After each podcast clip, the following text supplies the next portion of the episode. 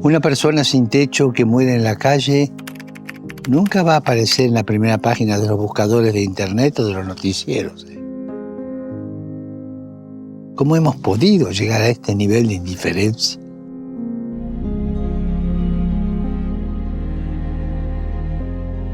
¿Cómo dejamos que la cultura del descarte, en la que millones de hombres y mujeres no valen nada frente a los beneficios económicos, cómo dejamos que esta cultura domine nuestras vidas, nuestras ciudades, nuestro modo de vivir, se nos va a endurecer el cuello de tanto mirar al otro lado para no ver esta situación.